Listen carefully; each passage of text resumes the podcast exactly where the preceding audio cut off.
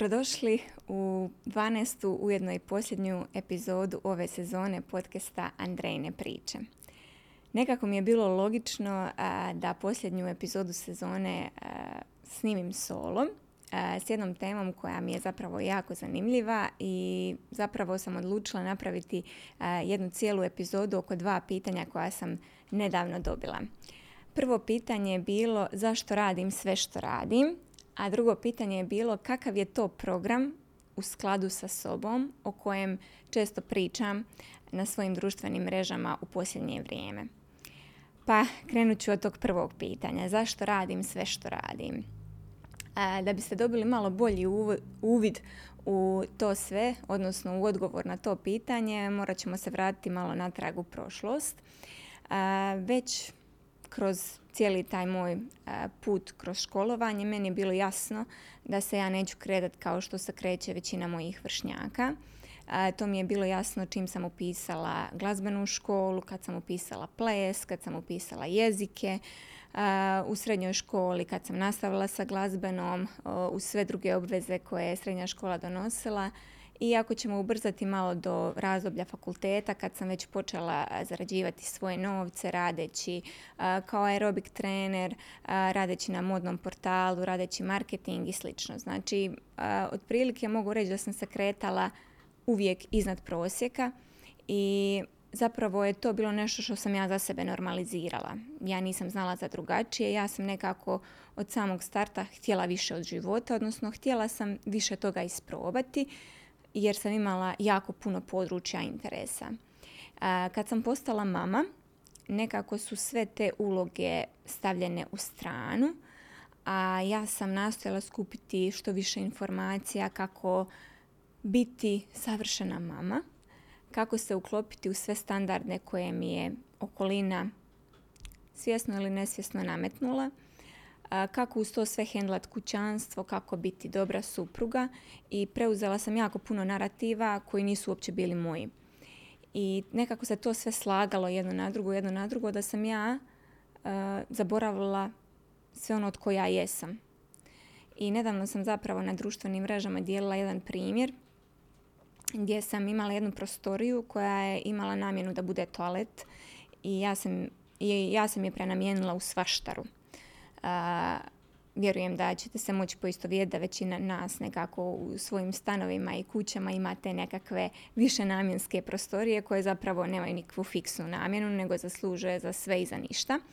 I tako sam ja taj svoj toalet natrpala od dječjih igračaka do robice, do dodatnih namirnica koje mi nisu mogle stati u kuhinju i slično. I stalno sam imala opravdanje kao e, nemam dovoljno prostora u stanu, nemam gdje to drugo držati ta prostorija će meni služiti za to, iako je prvotna joj namjena bila da bude toalet, imala je sve te osnovne elemente jednog toaleta. I nedavno sam odlučila da ću tu prostoriju raščistiti i da joj želim vratiti njenu prvotnu funkciju. I kako sam te stvari vadila, bacala, raspoređivala na druga mjesta, ja sam shvatila da ja nisam od te prostorije napravila toalet toalet je već prije postojao, samo sam mu ja dopustila da bude ono što on zapravo jest. I, ovaj, I onda mi je to palo na pamet da sam ja zapravo to uradila i sa sobom. Ja sam imala jako puno uloga, onda sam postala mama i mislila sam da mogu samo biti to ako želim biti posvećena i ako želim biti dobra, ono što sam ja preuzela kao narativ dobre mame i da sve drugo treba nekako potisnuti i nisam sebi dozvolila da uopće više znam tko sam iza svega toga što ja radim, iza svih uvjerenja koje sam u nekakvom procesu pokupila. Kad sam sebe samu dovela do frustracije, do onoga ja ovaj život svoj stvarno ne volim, cijenim sve što imam, zahvalna sam na svemu što imam, ali meni to nije dosta. Ja želim ponovno otkriti ko sve ja već jesam. Dakle, ja nisam postala novom osobom, ja sam se samo podsjetila na ono od koja već jesam i bila.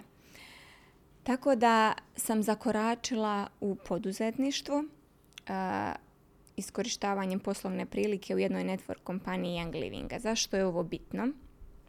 Zato što ja tad u toj fazi sam imala dvoje male djece doma i ovu sam priču već pričala, ali ću je sad malo kroz jednu drugu prizmu ispričati. Um, nisam imala nikakve posebne predispozicije, samo sam znala da se želim okružiti drugačijim ženama. Htjela sam se okružiti ženama koje će mi pokazati da je ono što ja želim zapravo moguće. Koje će za mene biti dokaz mogućeg. I kako sam počela voditi s tim ženama drugačije razgovore, drugačije nego one koje sam ja imala priliku voditi u svom okruženju, shvatila sam da se više nikad ne želim vratiti na staro. Da se sad samo želim još više ekspandirati, još više otkrivati svoj potencijal i ne vratiti nikad na one standarde koje sam usvojila od svoje okoline, narušavajući svoj vlastiti, usput narušavajući svoj vlastiti integritet. Znala sam da to više neću. Nakon toga e, sam više počela ići u smjeru osobnog rasta jer sam neminovno vodeći takve razgovore došla do toga da želim otkriti sve što ja mogu i počela više istraživati tu temu. Ja sam shvatila da kroz taj svoj put jedno pitanje koje sam ja sebi konstantno postavljala jest što ako to ne mora biti tako. Dakle, za sve što su mi ljudi u mojoj okolini servirali da se ne može, da ne može na način na koji sam ja zamislila, da treba ovako i onako, ja sam sebi postavila pitanje, a što ako ne mora? I sad ću se vratiti na onu priču koju sam spomenula za Young Living kao network kompaniju i vratit ću se na to gdje mi zapravo živimo. Ja živim u Bosni i Hercegovini koja je vrlo specifična zemlja, da, da tako to nazovem. I kad sam se ja počela baviti network marketingom, počela sam naručivati mjesečne narudžbe od Young Living kompanije. Žene u mom okruženju koje su u susjednim zemljama su se već godinama bavile tim poslom i nisu imali nikakvih problema, ali su mene u samom startu upozorile Andrea, tu gdje ti živiš neće ti biti nimalo lako, pripremi se, carinska služba će te dovesti do ludila, i većina ljudi koji krene u taj posao iz Bosne i Hercegovine odustane upravo zbog toga.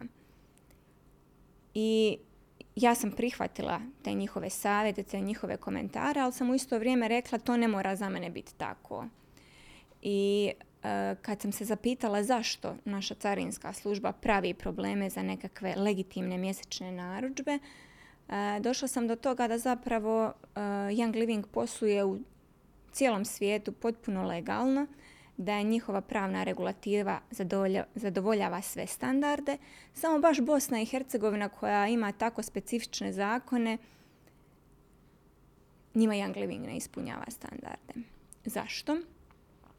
Zato što su naši carinici sebi dali nekakve diskrecijske ovlasti koje u drugim zemljama nemaju priliku sebi dati i onda su odlučili testirati ljude i testirati njihovo pravno znanje, a s druge strane testirati njihovu uplašenost.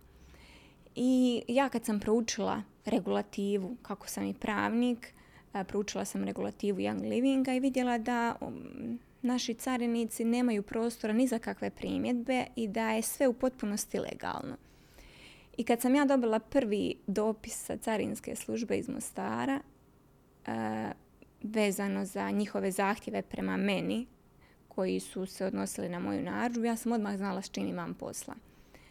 E, nabacali su nekakvih zakonskih članaka koji nemaju veze ni sa čim. Ja sam, ih svaki, ja sam svaki od tih njima pobila dopisom s pravne strane i odlučila da neću stati na tome, nego da ću lijepo kontaktirati pravni tim Young Livinga i u roku mjesec dana nakon što sam se počela uopće baviti tim poslom, ja sam sjedila sa korporativnim vrhom Young Livinga za jednim online stolom gdje smo mi povukli uh, različite, ajmo reći, mehanizme kako možemo spriječiti zloupotrebu ovlasti ovdje u Mostaru. napravili smo neke zajedničke dopise i od tada, pa evo sad već skoro dvije godine ja naručujem, više nisam nikad imala problem. Godinama, dok ja se nisam počela baviti sa tim, to je bio regularni problem ljudi koji su se počeli baviti network marketingom u Bosni i Hercegovini. Zašto sam ovo ispričala? Ne zato što da vam ja dokažem da sam ja neki jednorog i da sam ja nešto specijalna, nego, sam, nego mi je bilo stalo. Bilo mi je stalo dokazati da i u Bosni i Hercegovini stvari mogu funkcionirati. U Bosni i Hercegovini u kojoj politički konci se upliču u sve, ja sam htjela biti ona koja će pokazati da neke stvari mogu biti ispravne. I ja sam to napravila. Sada Young Livingom se bavi hrpa žena u Bosni i Hercegovini i nemamo tih problema. Tu i tamo znaju malo promigati ti carinski službenici, ali vrlo brzo ih mi utišamo stvarnim pravnim mjerama. Ovu priču sam vam ispričala ne da vas zaintrigiram posebno za Young Living jer to mi nije cilj na ovoj epizodi podcasta, nego da kažem koja je moja misija i da kažem što je moja uopće svrha ovdje, zašto ja radim to sve što radim. Ja sam svjesna da živimo u državi u kojoj u što god krećemo da imamo nekoliko koraka unazad, odnosno da je naša početna točka nekoliko koraka unazad nego ljudi koji žive u nekim susjednim državama. Generalno, na području XU imamo slične probleme, samo što recimo Hrvatska je u različitim ovim nekim segmentima sigurno 10 godina ispred nas. Kako to znam? Pa znam jer sam zaronila u drugu granu poduzetništva, a to je grana odnosno industrija osobnog rasta i sad kad pokušavam neke stvari s pravne strane odraditi vidim koliko tu zapravo stvari šteka. Kad sam pokrenula ovaj podcast uh, Andrejne priče, moja misija je bila utjecaj, širenje utjecaja, dovođenje ljudi na podcast kojim ću pričat s kojima ću razgovarati o nekim ozbiljnim temama, o razgovorima koji mogu mijenjati narative u našem okruženju. Htjela sam ljude koji će svojim znanjem i stručnošću pokazati da se i ovdje može. Ja sam sigurna da smo to dokazali u ovih prethodnih 11 epizoda. Pričali smo o majčinstvu, o roditeljstvu, o prehrani, o postpartumu, o trudnoći. Pokrili smo jako puno tema i vjerujem da su ljudi koji su to gledali dobili dojam kako to zapravo može izgledati. Odnosno kako može izgledati kad stavimo fokus na stvari koje stvarno utječu na našu svakodnevicu. I ako ste jednom kliknuli i na jedan moj podcast, mogli ste vidjeti da nijedan nije bio nikakvog skandaloznog naslova, niti jedan nije bio kako da možemo napraviti ovaj naslov što klikabilniji, kako može imati što viš, veći broj pregleda. Ja sam znala da teme o kojima ja pričam neće gledati deseci tisuća ljudi, da neće pregledavati milijuni ljudi u ovom sad stanju. Jer su zanimljivije neke skandaloznije teme. Ali sam znala da će ljudi koji prepoznaju vrijednost ovoga kliknuti i poslušati epizod od početka do kraja. Da će ljudi kojima je cilj da na svojim kavama pričaju o onome, ej, jesi poslušala onu epizodu, jesi vidjela šta je dostupno, jesi vidjela šta je žena ovdje napravila, da će voditi takve razgovora da neće prenositi trač, da neće prenositi crnu kroniku, da neće cijeli dan pričati o, uh, iznositi biltene iz novina, naslove, skandalozne, senzacionalističke i slično. Ja sam znala da takve publike ima pa čak i u BiH, pa čak i u Mostaru i šire. Ja svakodnevno komuniciram sa ženama iz dijaspore kojima su teme o kojima ja razgovaram relevantne. Zato sam ja pokrenula ovaj podcast, zato sam dovela te ljude i zato sam pričala o tim temama. Uh, jučer sam dobila jedno pitanje, Andreja, po kojem principu biraš svoje goste za podcast? Što mi je bilo baš zanimljivo pitanje, jer ja znam da ima tamo ljudi koji jedva čekaju sjesti preko puta mene, jer su svjesni važnosti tema o kojima danas razgovaramo, jer su svjesni koliko mi zapravo kao pojedinci možemo promijeniti u našem društvu, jer jedna osoba koja pogleda ovu epizodu i na koju ostavi dojam, neće se zaustaviti na njoj, ta će osoba utjecati dalje na svoju obitelj, na svoje prijatelje, na svoje društvo. Onda je to daleko od te jedne osobe. I zato ja kad sam kretala ovu cijelu priču i s podcastom i sa izgradnjom zajednice na Instagramu, ja sam rekla ako jednoj osobi pomogne ovo što ja pričam, ovo što sam ja naučila, ovo što ja znam, to je dovoljno. Jer sam ja svjesna da nikad kvalitetan sadržaj, vrijednost neće stati na toj jednoj osobi. Ta osoba ga neće moći zadržati za sebe. Isto kao što kad pogledaš neki odličan film, ne možeš izdržati da ga ne prepričaš prijateljicama i da im ne kažeš obvezno to pogledaj. Ne možeš pojest najbolji kolač ikad, a da ga ne preporučiš svojim prijateljicama da ga probaju. To je bio moj cilj. Moj cilj je bio da moje epizode podcasta budu najbolji kolač za neke ljude, ali sam svjesna da nekima neće uopće odgovarati. I kad je riječ o tom utjecaju i o tom broju klikova, e, htjela sam još jednu stvar komentirati. E, noćas je jedan mali komarac pokvario meni dva sata sna. Znate koliki je komarac? Zujao je, izujedao me živu, isprekidao mi je noć sna. I ja sam se jutros probudila i računam, pa kako ja ikad mogu pomisliti da moj utjecaj ne može biti velik. Ako jedan komarac tako malen ima takvu snagu da meni upropasti noć, kakav je onda tek moj utjecaj koji može biti dobar, koji može ljudima mijenjati svijest, koji ljudima može mijenjati doslovno obrazce ponašanja. Kako da ja onda uopće ne pričam onome što ja pričam. Kako da ja ne mislim da sam sebična ako ne podijelim ono što znam. Što me dovodi do drugog pitanja koje sam spomenula. Drugo pitanje je bilo kakav je to program u skladu sa sobom o kojem ti pričaš. Kad sam postala mama i već prije dok sam bila čak i na fakultetu, e, zanimalo me zašto se osjećam kako se osjećam, zašto ja neke stvari percipiram skroz drugačije nego neki drugi ljudi.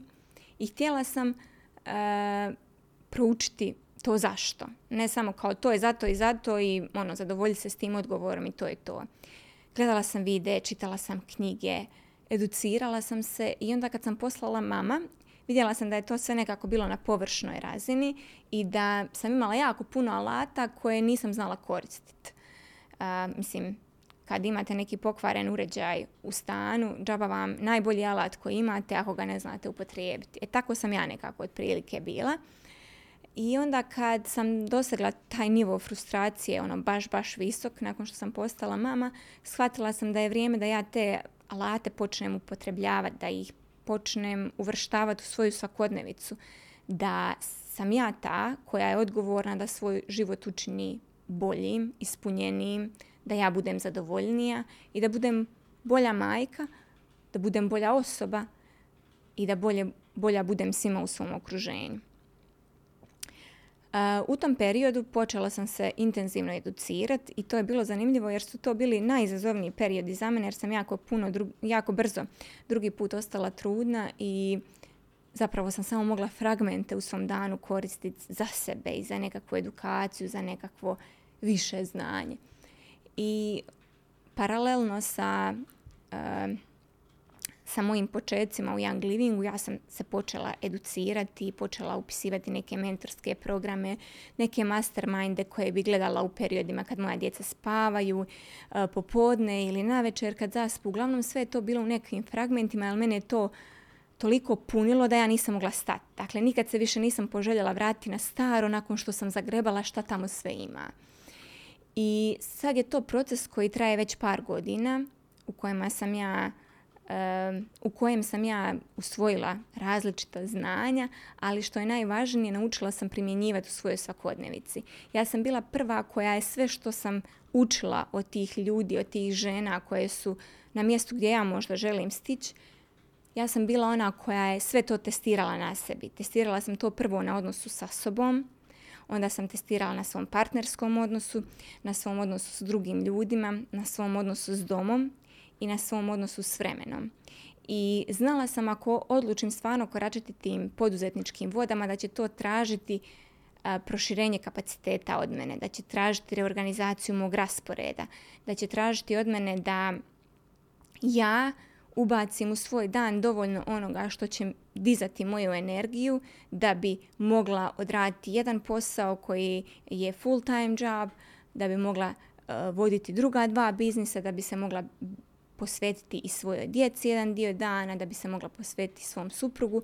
Ja sam znala da to na prvom mjestu zahtjeva reorganizaciju moje glave. I kad je već prošao jedan određeni period tih testiranja, isprobam ovo, radi, ne radi, nastavljam koristiti ili bacam u vodu. Jedna stvar, druga stvar, treća stvar, jedan odnos, drugi, treći. Kad sam sve živo istestirala i usvojila one alate koji meni služe, ja sam znala da to ne mogu više zadržati samo za sebe. Znači ja sam znala da sad već imam određeni skill set koji želim ponuditi drugim ljudima, koji ne želim da ostane samo na priči koja se događa unutar mene. I kad sam jedan dan otišla sam do knjižare, uzela sam hamer papir i doslovno sam odradila download svojih misli. Dakle, podijelila sam taj hamer na četiri stupca i odnosno četiri neka kvadranta i rekla sam sebi koja su četiri područja u kojima se ti napravila najznačajnije promjene zadnjih par godina. Napisala sam odnos sa sobom, odnos s drugima, odnos s vremenom i odnos s domom. I onda sam u svaki od ta četiri kvadranta ispisala koji su mene točno koraci doveli od frustracije određenim odnosom do ekspanzije u tom odnosu, do onoga ja stvarno obožavam svoj život i ono što sam u njemu kreirala. I znala sam da ono što sam ja usvojila da doslovno može biti šalabahter drugim ženama. Jer sam ja u tom procesu usvajanja alata i bacanja alata jako puno griješila, padala, dizala se i sve te neke stvari koje sam testirala, koje mi nisu služile, sam automatski eliminirala. Tako da sam ponudila ženama skraćenu verziju, skraćeni proces, skraćeni put do onoga što zapravo žele postići u svojoj svakodnevici. I ja sam sigurna da većina žena danas u svom danu nema, nema vremena pod navodnicima upitati sebe kako si. I da i samo iz tog nedostatka proizlaze različiti drugi u svakodnevici jedne žene. Frustracija, nezadovoljstvo, preplavljenost svim ulogama i ono, ja uopće nisam osoba koja bi željela biti. Ja želim nešto više za sebe i spremna sam povjerovat da je to za mene moguće. Spremna sam povjerovat da je to moja odgovornost. Da nije odgovornost na mojoj djeci da me čine sretnom, da nije odgovornost na mom partneru, da nije odgovornost na ljudima koji će mi pomoći, bakama, dedama, tetkama, bakama, nego da je moja odgovornost to kako ću se ja osjećati u vlastitoj koži. A kad to promijenim, onda će se sve drugo promijeniti, a ne obrnuto. Ja neću čekati da se promijenu sve okolnosti oko mene da bi ja bila dobro. Zašto? Zato što kad razmišljam tako, znači da svoju sreću i svoje zadovoljstvo stavljam u ruke nestalnih okolnosti. To znači da ako danas kiša pada, ja sam u bedu. Ako sutra sunce sija, ja sam super. A ako je preko sutra tmurno, ja sam opet u bedu. Znači, to nije način na koji želi jedna samosvjesna žena funkcionirati. To nije način na koji želi jedna žena koja je svjesna vlastite odgovornosti u svom životu kreirati. ja sam odlučila program ponuditi upravo takvoj ženi. Ženi koja je svjesna vlastite odgovornosti, ženi koja želi mijenjati obrazce ponašanja koje je nesvjesno preuzela od svoje okoline, ženi koja je svjesna da je odnos sa sobom onaj koji će biti temelj za sve druge odnose u životu koje će izgraditi, žena koja zna da kad postane zadovoljna sa sobom, da će uspjeti kreirati život po svojoj mjeri. I ovo sad izgleda i zvuči vjerojatno utopijski jer sam preskočila milijun koraka između, ali to je ta žena. Jer e, moj program neće upisati žene koje su konstantno u ulozi žrtve i koje su konstantno u onome svi drugi ljudi su krivi za život koji ja živim. Dakle, ova žena koja upisuje moj program je self-led žena. Znači žena koja je ono spremna za sukat rukave reći šta ja danas mogu napraviti da meni bude bolje. Šta ja mogu napraviti da sebi budem bolja. Da sebi budem bolja prijateljica. Jer mi smo navikli svojim prijateljicama biti najsigurnije utočište, najbolja podrška, a kad je riječ o nama samima, zadnja smo rupa sebi nasvirali. Ali što se onda događa? Onda kad smo zadnja rupa sebi nasvirali, onda sebe dovodimo do frustracije i dovodimo do onoga, dovodimo sebe do osjećaja zamjeranja. Zamjeranja drugim ljudima što se mi nismo uspjeli ostvariti. Što mi nismo uspjeli ubaciti u svoj dan ono što želimo. Jer moja djeca ne spavaju pa ja ne mogu započeti svoj biznis. Ja sam ga započela dok sam kući imala dvije bebe koje nisu spavale u isto vrijeme.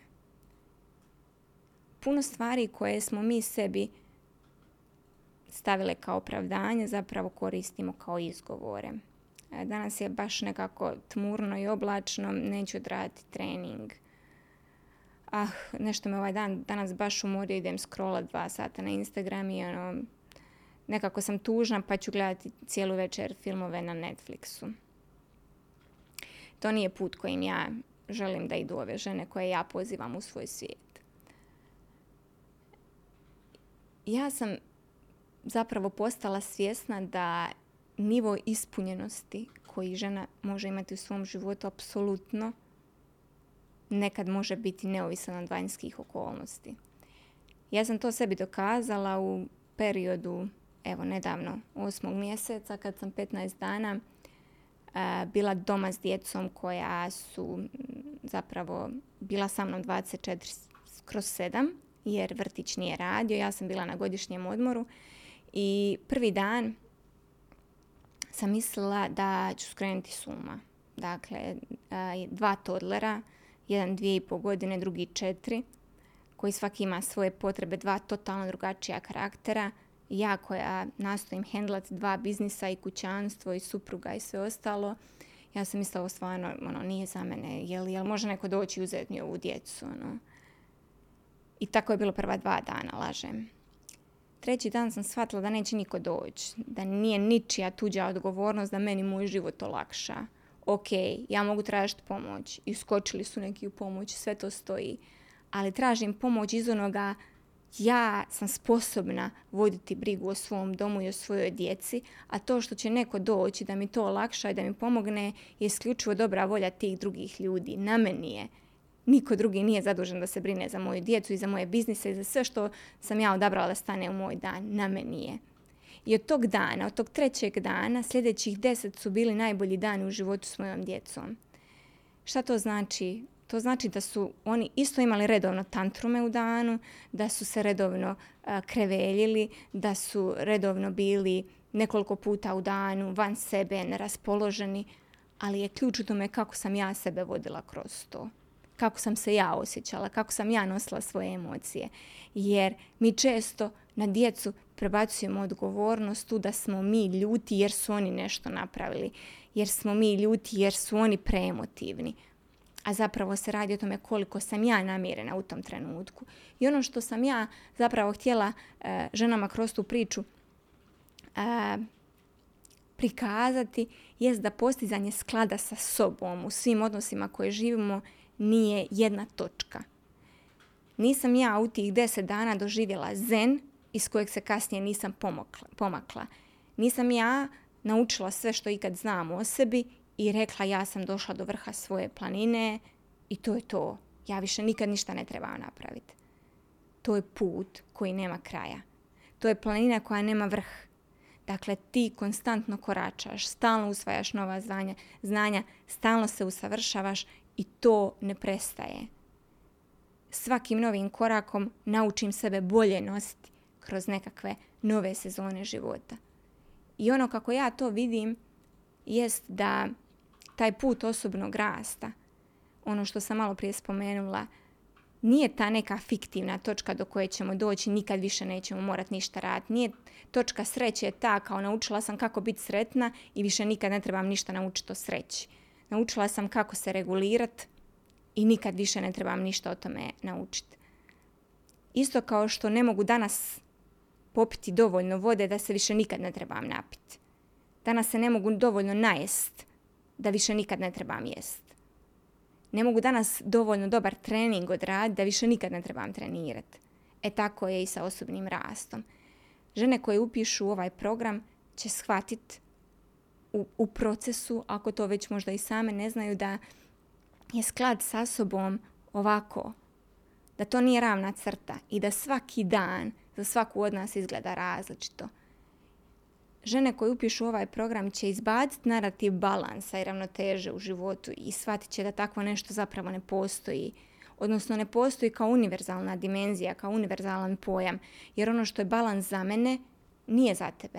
Za mene će balans danas predstavljati to da ću ja raditi 8 sati, da ću snimati podcast sat vremena, da ću doći kući, odraditi trening i da ću zadnjih 3 sata u danu posvetiti se svojoj djeci. Što to znači? Što to govori mojim dnevnim prioritetima? Govori da sam ja najviše vremena u danu dala svom poslu. Je li to moj ultimativni prioritet? Ne ja ću vikendom 90% vremena biti mama, posvećena mama i posvećena supruga. Ali radnim danom neću i to je balans za mene. To je moja ravnoteža. Ravnoteža za mamu koja je doma sa svojom djecom će možda biti da joj četiri sata u danu dolazi dadilja, da su to četiri sata koja se ona posvećuje svom biznisu, a da ostatak dana pleše između svojih drugih uloga. I to će biti balans za nju. I ja ne prodajem priču o dođite, upadnite u moj program i ja ću vam učiniti da vaš život postane prekrasan i da daću vam alate koje ćete vi samo primijeniti kao što ključ ubacite u auto i odjednom će vam sve profunkcionirati u životu. To niti jedan mentor ne može napraviti. Ja se pojavljujem u učiteljskom arhetipu, što znači da ja dijelim svoje znanje, iskustvo i alate koji su meni pomogli, koji meni znače u mom životu. To ne znači da su oni univerzalno primjenjivi, to znači da ćeš ti koja upišeš program naći iz toga svega ono što radi za tebe i ono što tebi tvoju svakodnevicu olakšava. Dobit ćeš konkretne alate vezano za svoj dom, kako olakšati sebi, kako uvesti neke ritmove i rutine koji ti mogu smanjiti osjećaj preplavljenosti u tvom domu. Dobit ćeš savjete kako planirati kuhanje kroz tjedan ako je to ono što voliš raditi. kako to ne mora biti procedura koja te čeka svaki dan kad se u četiri vratiš s posla dok djeca traže svoje neke, da im ispuniš neke njihove potrebe. Dobit ćeš ti konkretne alate, ali je na tebi na kraju primjena. Jer na kraju odgovornost za to kako će neki program, kakve će rezultate dati, je na osobi koja kupuje taj program. Ja ne prodajem rezultate. Ja ne vjerujem u tu teoriju. Ja prodajem ono što radi za mene. A na tebi je da odlučiš je li to meč za tebe. Je li tebi cijela ta priča ima smisla. Ono što ja znam i što već sada vidim po prijavama za program jeste da su to stvarno žene koje su odlučile preuzeti život u svoje ruke i koje su svjesne da sve kreće od nas i da ono što žena može napraviti za jedan dom kao njegova čuvarica, njegova teljica, voditeljica može napraviti čudesa i da doslovno od narušenog doma može napraviti dom koji će savršeno funkcionirati. Savršeno za taj dom. Prijave za program traju do 4.9. kad počinje prva grupa s programom. U show notesima ovog podcasta ćete moći naći link za prijavu. On je u vidu Google obrazca gdje ćete dobiti točne podatke koje trebate upisati kako biste bili dio ovog mog programa.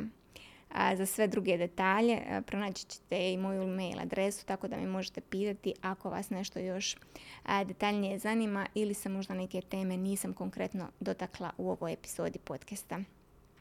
Za kraj, budući da je ovo zadnja epizoda u prvoj sezoni mog podcasta, htjela bi se zahvaliti svim gostima koji su bili ovdje, koji su sjedili nasuprot mene, koji su otvorili odlične razgovore sa mnom, koji su ponudili drugačiju perspektivu, koji su na kraju dana bili ljudima u našem okruženju dokaz mogućeg.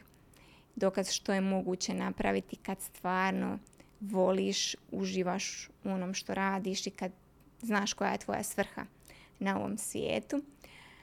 osim toga, htjela bi se zahvaliti svima vama koji ste redovno pratili ove epizode, koji ste mi se javljali naknadno da mi kažete koliko su vam značile.